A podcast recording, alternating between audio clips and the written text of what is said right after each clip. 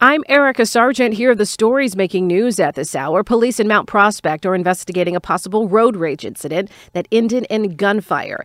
It happened near Camp McDonald and Wolf Roads early this morning. Residents in that area were told to shelter in place while police search for possible suspects, described as two to four men wearing all black clothing.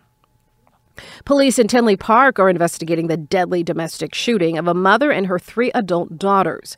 Authorities found the four bodies in a home on 173rd near Harlem. They say a man was arrested and a weapon was recovered, but the suspect's name and possible motive have not been released. Turning to the weather, a lull in the freezing rain now before it picks back up late tonight. Roads could be very slick in the morning, especially south. As it warms up, it will switch to a wintry mix. Join us on CBS2 and CBSChicago.com for news updates around the clock. I'm Erica Sargent.